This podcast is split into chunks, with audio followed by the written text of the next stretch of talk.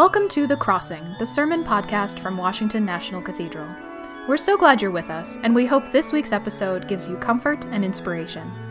Be sure to check out our other Crossing podcast, Tower Talks, where you can find untold stories from cathedral docents, volunteers, staff, and artists who have each helped make the cathedral into the national treasure we all love. And now, enjoy this week's sermon. And now, in the name of our loving, liberating, and life giving God, Father, Son, and Holy Spirit. Amen.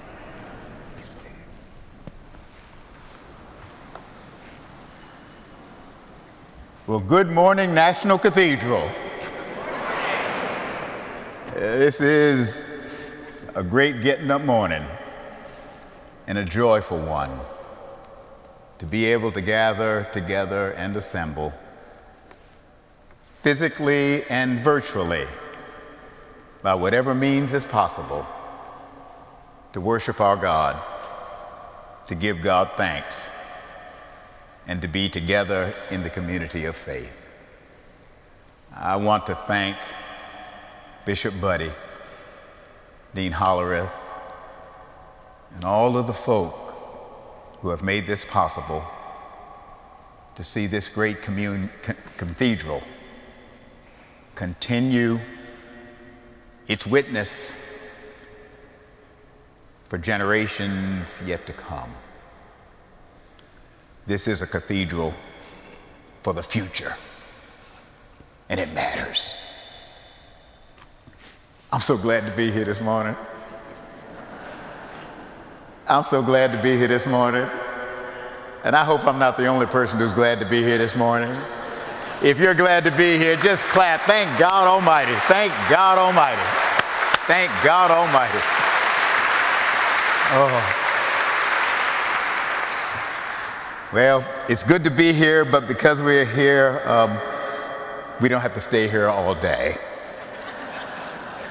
Let me hasten to the sermon. From Mark's Gospel, a parallel account to what was what the dean just read Jesus cleansing the temple, casting out the money changers, compelling those in the temple to remember why the temple exists in the first place. An appropriate reading for this morning. But Mark's has a little twist. You may have noticed that when Jesus cast out the money changers in Matthew's version, he says, My house shall be called a house of prayer, but you have made it a den of thieves or robbers.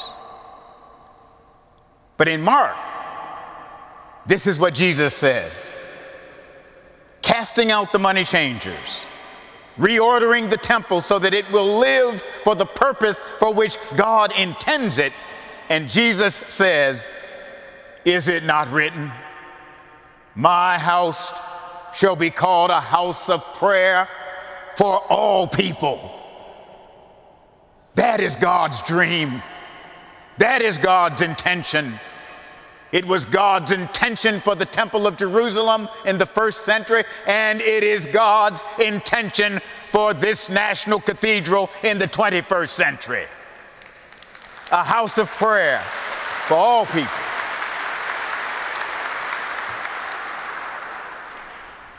Late Dr.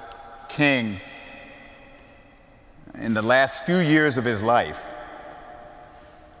while this, our country, was being torn asunder by profound divisions and fissions, fissions that were tearing it apart our legacy and history of race and slavery, our history of wars and rumors of wars, our histories of inequalities and injustices.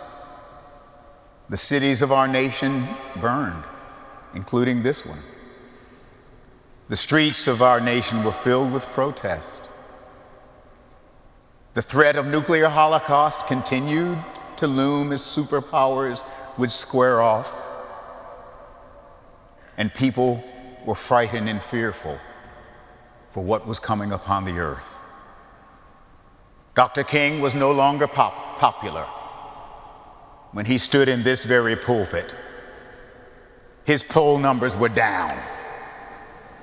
And the poll numbers of nonviolence as a way of life and change down. Violence was the order of the day.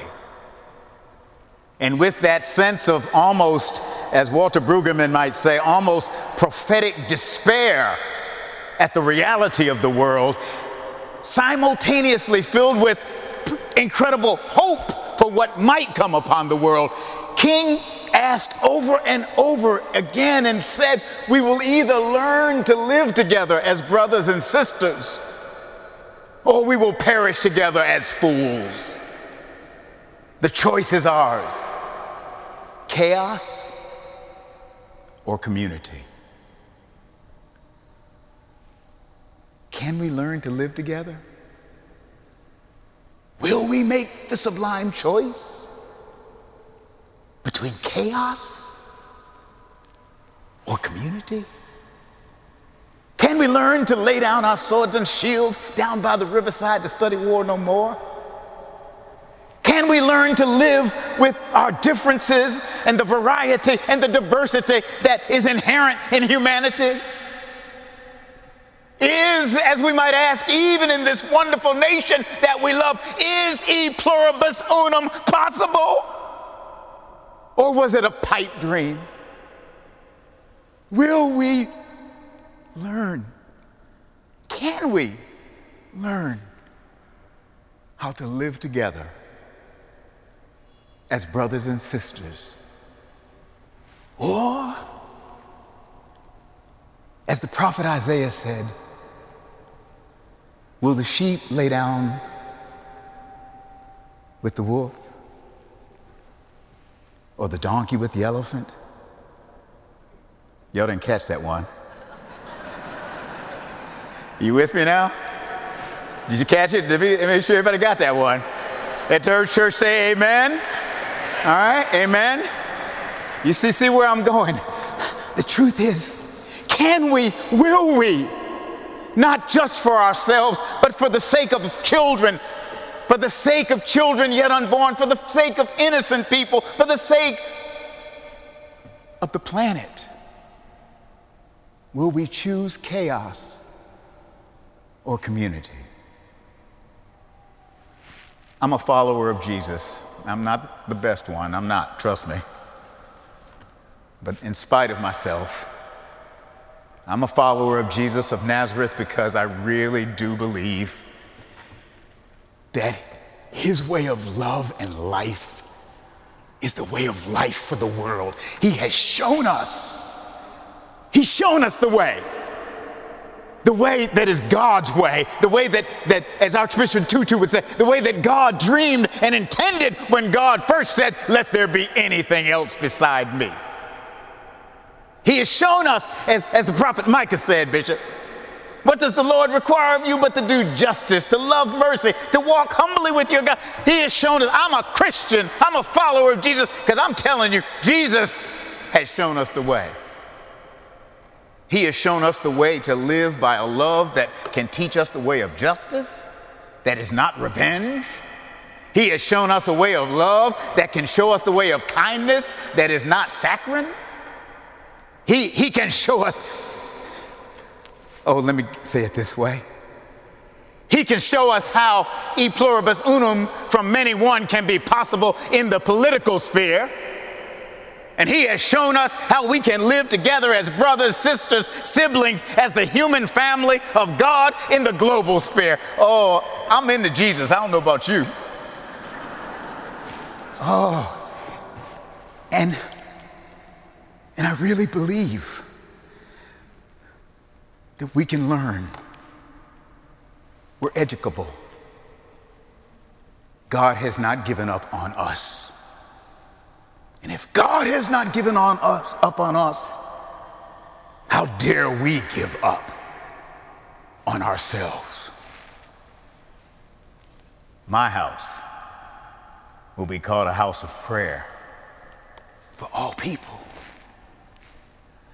I looked this passage up in a Jewish commentary on the New Testament. Always a good thing to do. I check in with the rabbis regularly. And, and, and the, this particular commentary made this comment specifically about this Markan passage, a house of prayer for all people. And I quote, My house shall be called a house of prayer for all nations or all peoples, means that all nations, as the prophet Isaiah foretold, all nations for Jesus meant the end of exclusion. Y'all with me on that one? The end of the exclusion of Gentiles, which was everybody else in the world. It meant the end of exclusion. Now you can look at me, and I haven't done the Ancestry.com thing yet. And uh, my wife's in the genealo- genealogical work, and I keep telling her, don't go too high up my family tree. Because I know some of them critters lower on the tree, and God only knows what's up when you go too far. But, but while I, I, I don't know that I have that much Jewish in me, if any, which means I'm probably a Gentile. But it's because Jesus knew what the Hebrew prophets were saying my house shall be called a house of prayer for all people. And Isaiah said that includes the foreigner. Jesus took that and said, This is what God intends for God's people, whoever they are. This is what God intends for God's world. That this is God's house, not just this church, but this world. This is my Father's house. And this is a house of prayer for all people. Oh.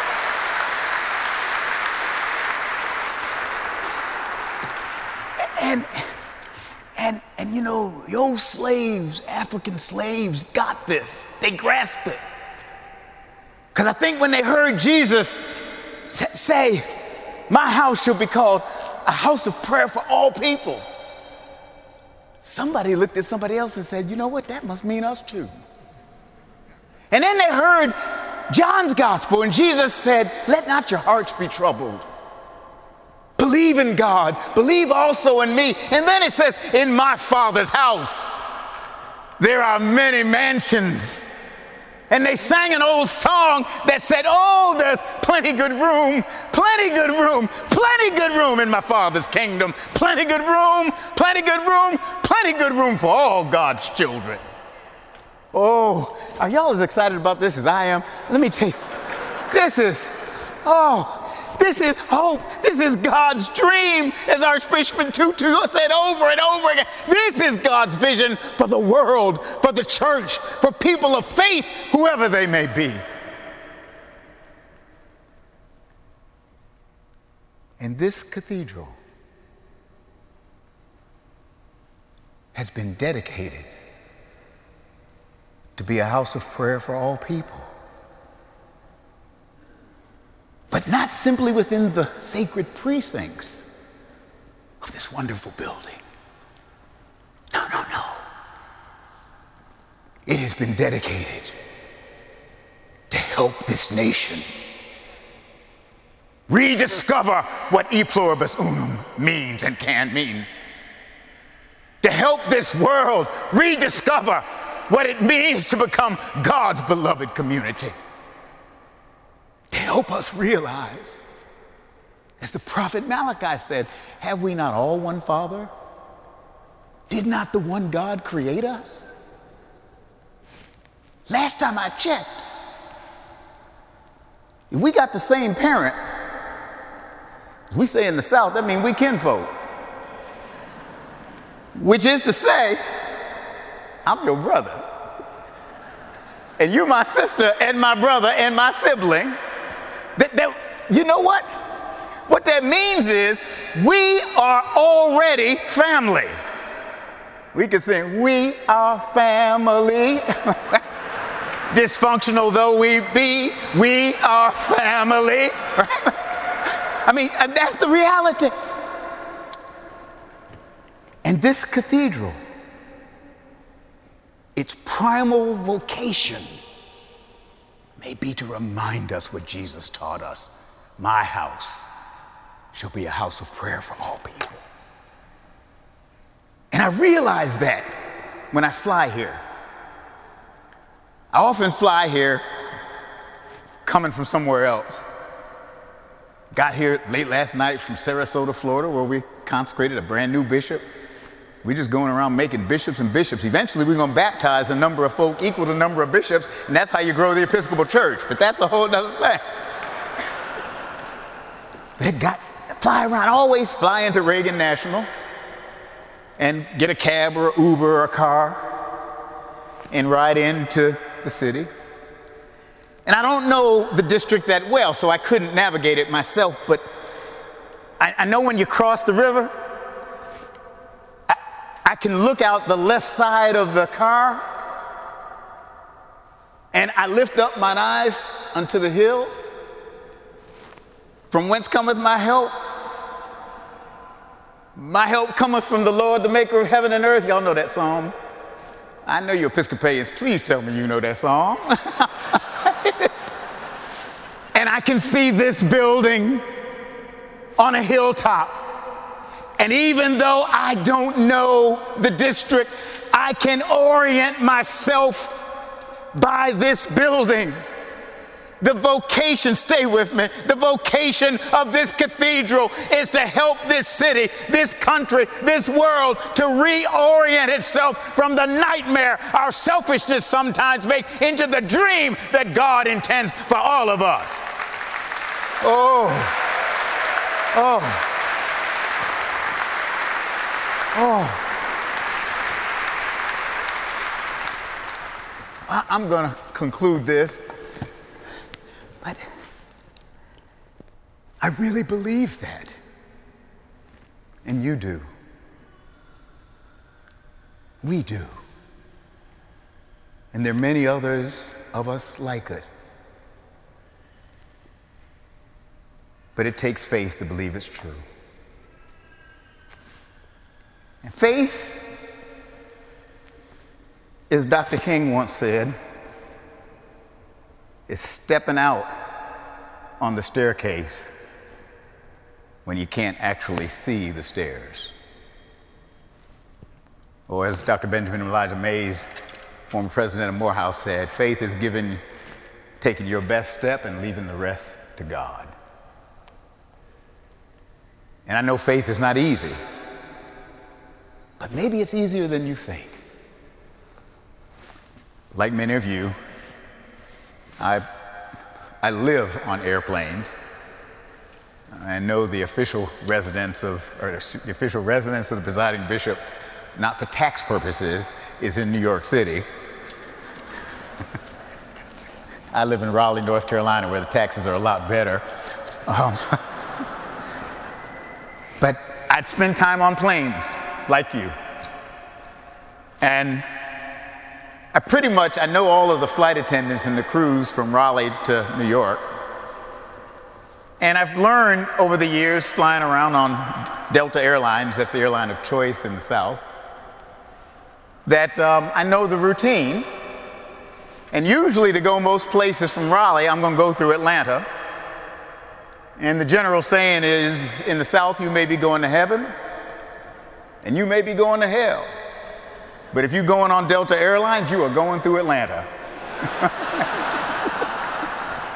and so I spend time, you know, going through Atlanta, going around the Episcopal Church and going around the world and, and doing all of that. And I've kind of learned about the, I pretty much know the routines. You know, you get on and I always speak to the flight attendants, even when I have my mask on and, and smile at them because I want them to know I'm one of the good passengers who won't give you any problems. Um, anyway, so I, I take my seat and, you know, get everything all, you know, adjusted. And I take out my iPad because I have my Bible on the iPad.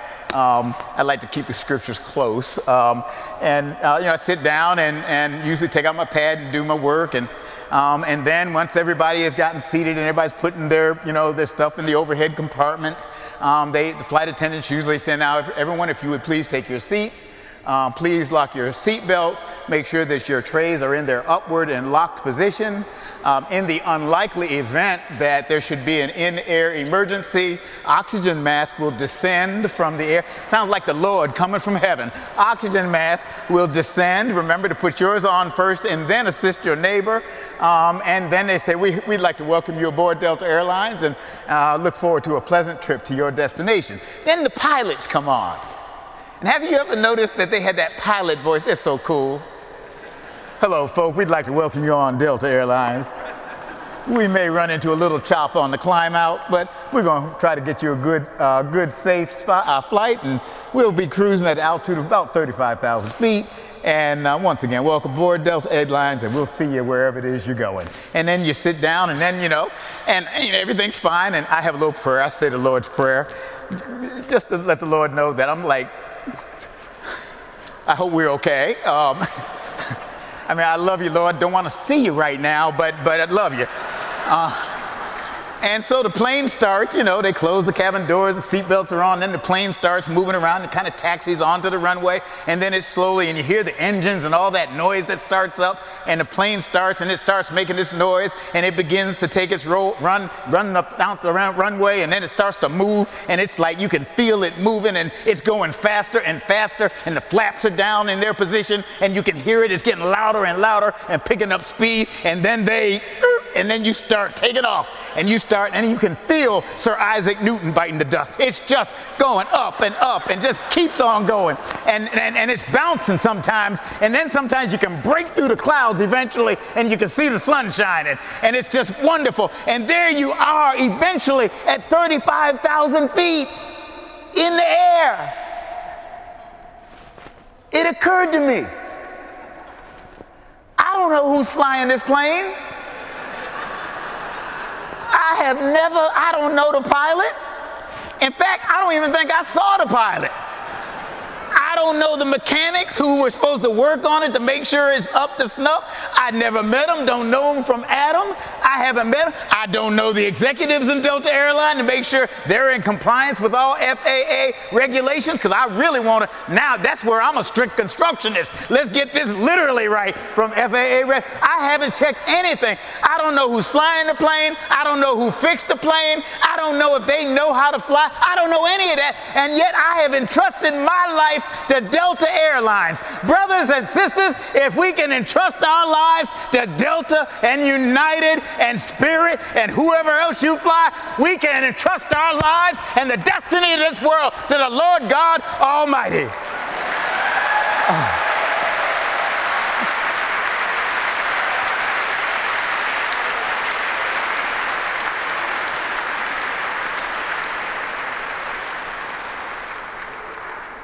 I believe there's hope because I believe in God. And I believe in the way of Jesus and his love as the way to life. And this great cathedral is a lighthouse, a signpost, a GPS marker that can help to orient us all the children of God